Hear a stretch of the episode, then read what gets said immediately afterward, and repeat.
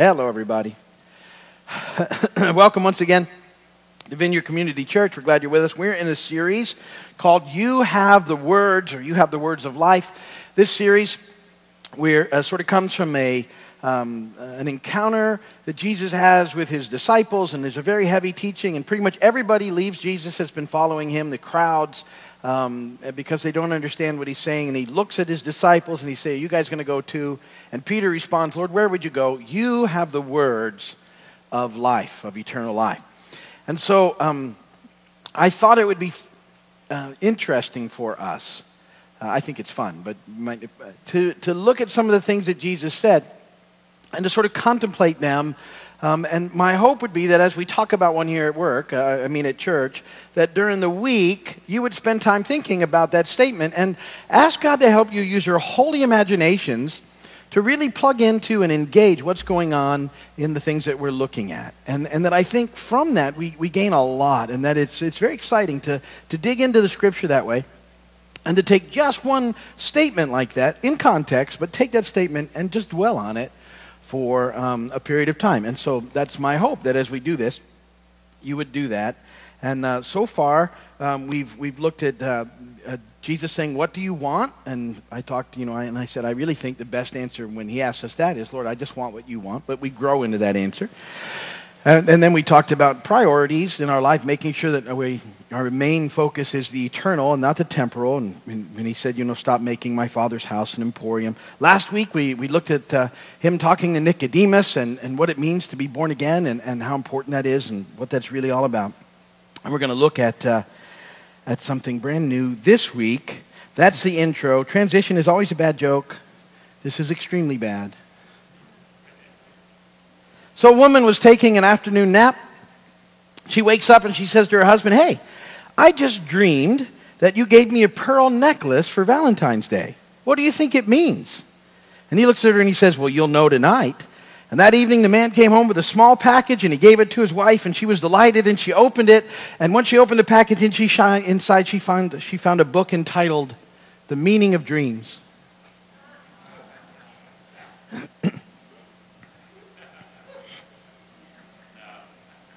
No, that's good. That's what I was hoping for. Scripture reading. It's a bad joke. Remember, anybody can find good jokes. John chapter 4. This is verses 4 through 26, so we can get part of uh, the context of the story of, uh, of the Samaritan woman. Now, he, Jesus, had to go through Samaria. So he came to a town in Samaria called Sychar, near the plot of ground Jacob had given to his son Joseph. Jacob's well was there. And Jesus, tired as he was from the journey, sat down by the well. It was about the sixth hour. When a Samaritan woman came to draw water, Jesus said to her, Will you give me a drink? His disciples had gone into the town to buy food. The Samaritan woman said to him, You are a Jew and I'm a Samaritan woman. How can you ask me for a drink? For Jews do not associate with Samaritans. Jesus answered her, If you knew the gift of God and who it is that asks you for a drink, you would have asked him, and he would have given you living water. Sir, the woman said, You have nothing to draw with, and the well is deep. Where can you get this living water? Are you greater than our father Jacob, who gave us the well and drank from it himself, as did also his sons and his flocks and herds? And Jesus answered, Everyone who drinks this water will be thirsty again. But whoever drinks the water I give him will never thirst. Indeed, the water I give him will become in him a spring of water welling up to eternal life. The woman said to him, Sir, give me this water, so that I won't get thirsty and have to keep coming here to draw water. And he told her, Go call your husband and come back. I have no husband, she replied. And Jesus said to her, You're right when you say you have no husband. The fact is, you've had five husbands, and the man you now have is not your husband. What you have just said is quite true. Sir, the woman said, I can see that you're a prophet. Our fathers worshipped on this mountain, but you Jews claim that the place where we must worship is Jerusalem.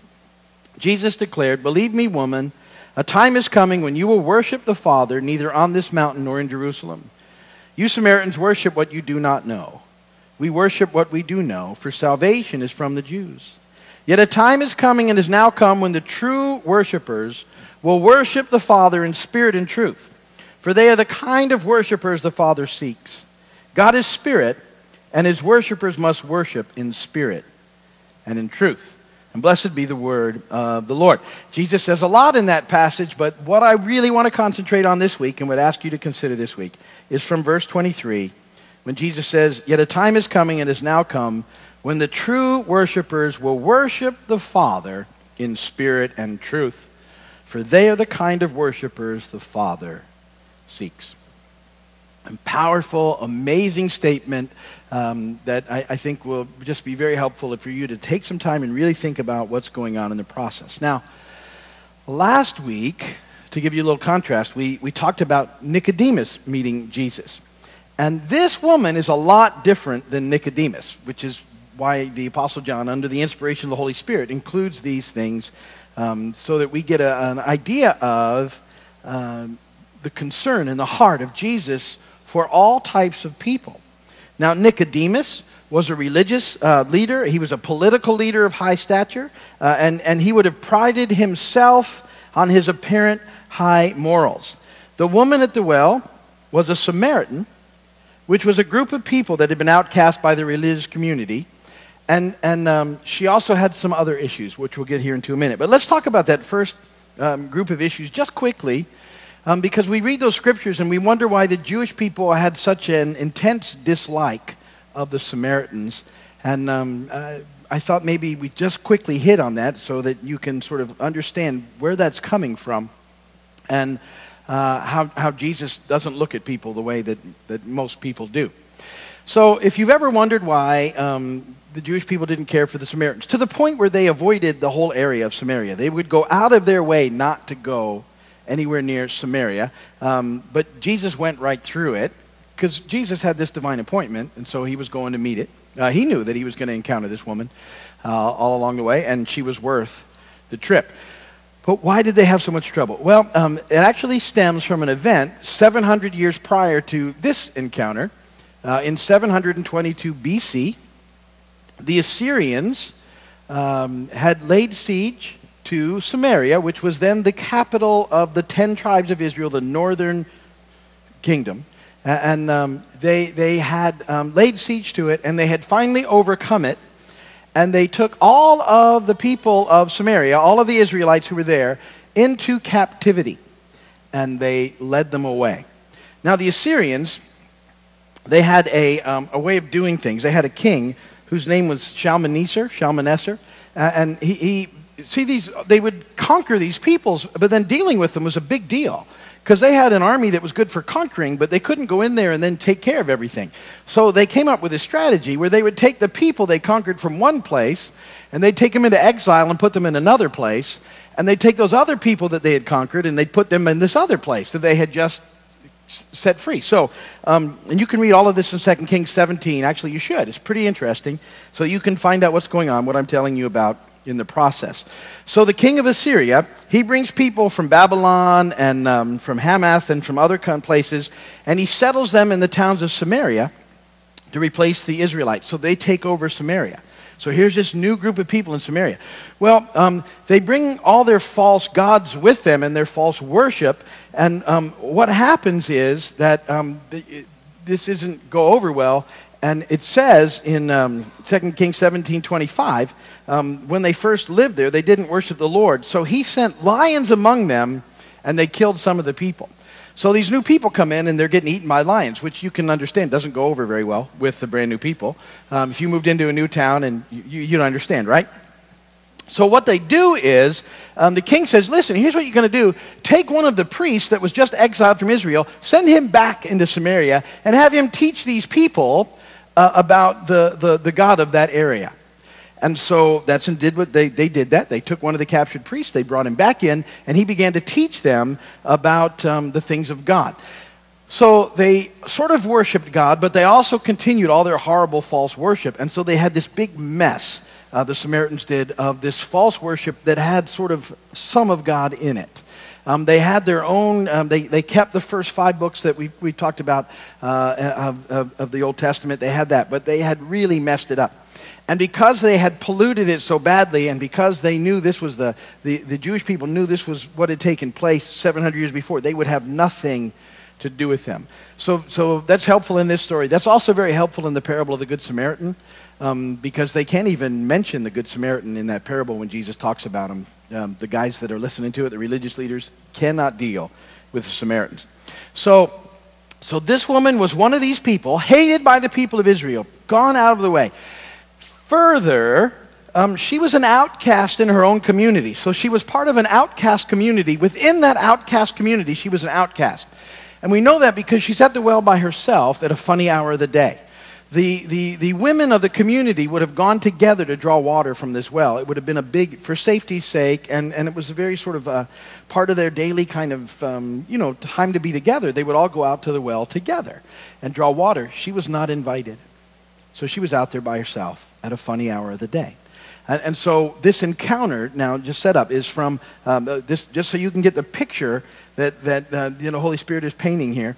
Um, this is a person who, who not only is from a sort of an outcast people, she's outcast of the outcasts. So that's what's taking place. Now, having that in mind, here's what we're going to do. Point one. I want to talk briefly about the amazing grace of God. Because it's, it's such a display of His love. John 4, 7 through 10. When a Samaritan woman came to draw water, Jesus said to her, Will you give me a drink? Because his disciples had gone into town to buy food. The Samaritan woman said to him, You're a Jew and I'm a Samaritan woman. How can you ask me for a drink? For Jews do not associate with Samaritans. And Jesus answered her, If you knew the gift of God and who it is that asked you for a drink, you would have asked him and he would have given you living water. Jesus says, if you only knew the gift of God that's available to you, living water, eternal life, grace, and that all you need to do is ask and that he'll give it to you. What Jesus is telling the, the woman, the Samaritan woman, just like he did with Nicodemus, is that God's dealings with humanity are on the basis of grace. It, it's not about how good they are, it's not about how bad they are. God deals with humanity on the basis of grace. Our relationship with God is not about what we do, but on what God is willing to do for us. So, what Jesus is demonstrating in this, in this whole scenario is that what we have to do, and even in the chapter before, point two, we have to put away the labels. We have to put away the labels. Um, because what Jesus does, and we talk about this often, is that Jesus always sees the beauty of potential in people.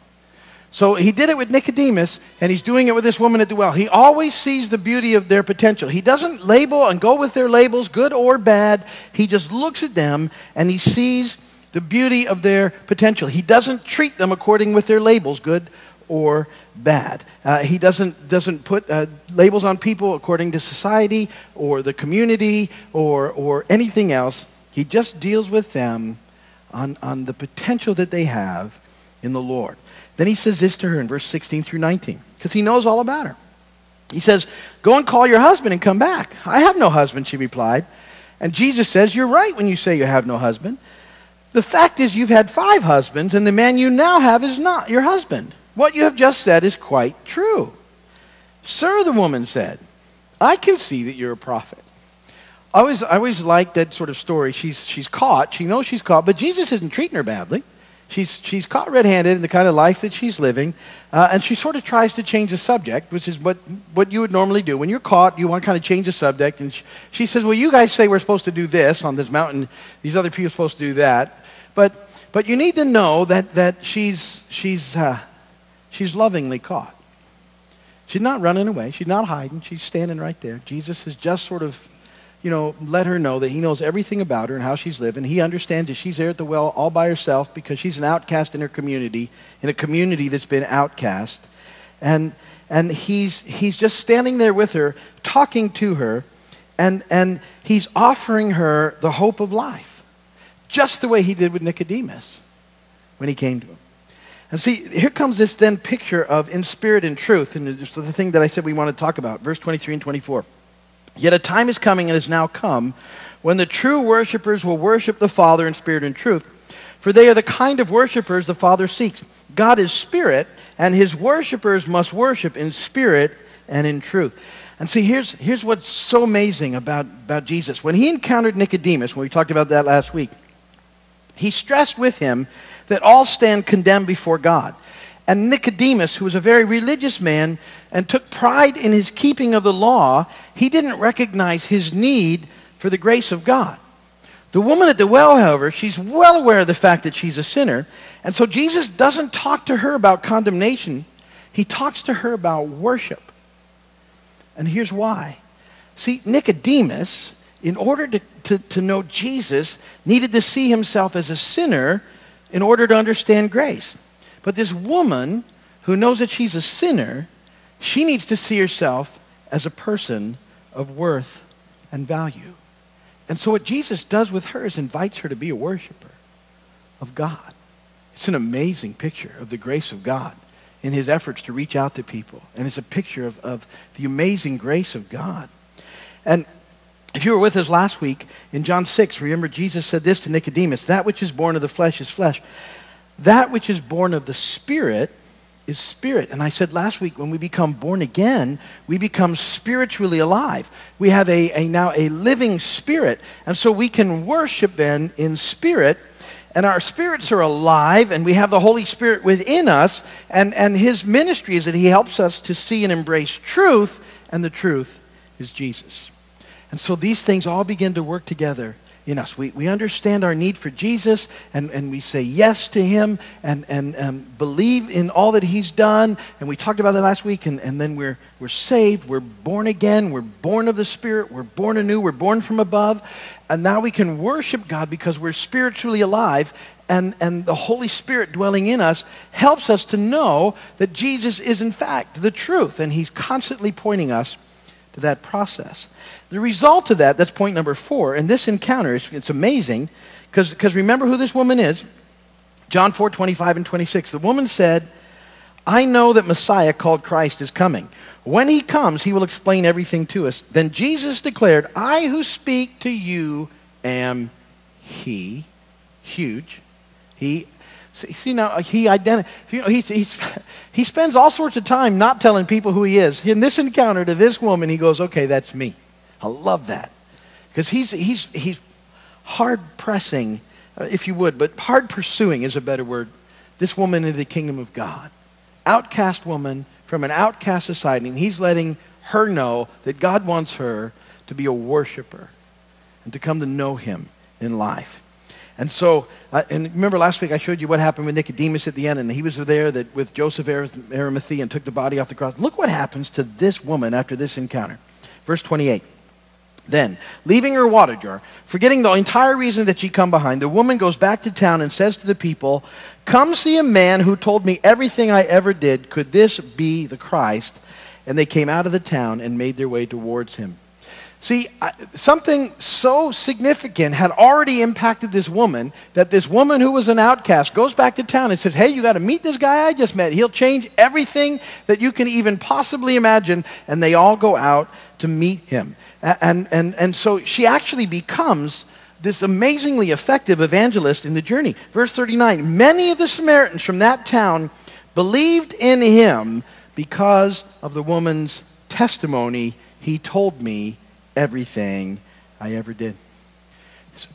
What a picture. She goes from the town outcast to having a significant part in sparking a revival in Samaria among a people whom the established religious community didn't, wouldn't even have anything to do with. It's a picture of the love of God. It's a picture of the grace that He extends to us. It's a picture of how He pursues us, no matter where we are, and how desperately we need Him, no matter where we are in life. Whether we think we're all got it all figured out and we're like Nicodemus and you know we pride ourselves on getting everything right, or, or when we realize that we, we're so far at the other end of the spectrum and, and we wonder if we have any worth or value at all, and yet Jesus comes and He encounters everyone and brings them to the place where they can know Him forever. Because he wants worshipers who will worship in spirit and truth. So think about that this week, if you would, and just kind of, again, use your holy imagination. Put yourself in that encounter. You know, the disciples couldn't even figure out what was going on. They'd gone off to buy food. They didn't even know why they were in this place. Why are we going this way? Think about how it would have been in that process. Here's this meeting going on they can't figure out. And, and let that just sort of stir in you how amazing God is. And, and you know, so that, that we're always having our, our stereotypes challenged and broken down so that we can be effective in the things that God calls us to. And we can know this amazing grace and love that God has for us wherever we're at on our journeys. So think about those things this week, and we'll, we'll pick it up uh, on, on another thing that Jesus says next week. But that's pretty good for today. If you're watching by video or on TV, thank you. We appreciate you doing that. We'd love for you to come and hang out with us here. Um, if you need prayer, though, go to our website, and uh, there's a space just for prayer, and we'd be happy to pray for you. And we look forward to seeing you all soon.